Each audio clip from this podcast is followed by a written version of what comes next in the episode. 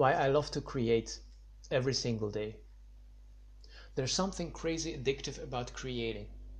Of course, I do have an addictive personality, so it could just be me. But still, creating something new every day is magical.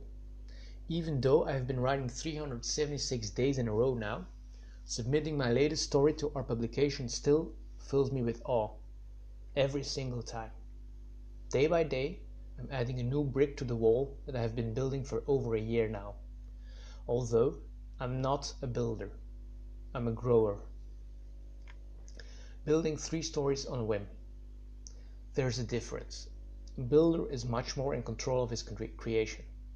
These days, every building is built according to a strict plan, and there's not much room left for improvisation. One builder can't decide to build three stories instead of two on a whim. It never happens. A grower has less control. He can have a vision of what his creation, a tree for instance, should look like, but is totally dependent on what nature gives him.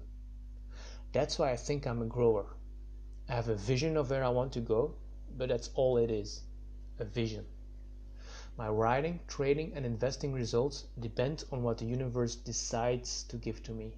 I can't force them. Getting out of this mess. Waiting is all I can do. And there's another difference between building and growing. Growing is a positive sum game. If I build the biggest building, then everyone else now has a smaller building and is losing the game for now. But if I grow a strong tree, that's good for everyone. There are no losers in that game. If anything, because I'm showing you my process in the open, you're winning too. If I show you how to build a strong tree yourself, then we should have a healthy forest in no time. That's why I love growing. It's the fastest way to create something out of nothing and get ourselves out of this mess. Sitting on our behind. I should warn you though, there's something dangerous about creating. It never stops. I started writing one sentence a day in 2017, one simple sentence a day. That's all I did. And before I fully understood what I was getting into, I was writing one whole post every day. That's how dangerous creating is. But don't let me deter you. I think there's going to be tremendous opportunities for honest, positive, and entrepreneurial people. I would love to see you take them.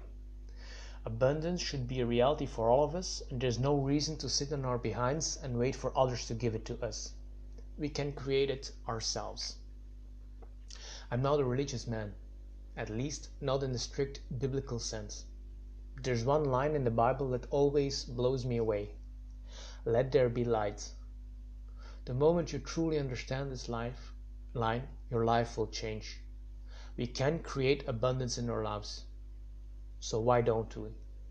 Thank you very much for listening to this.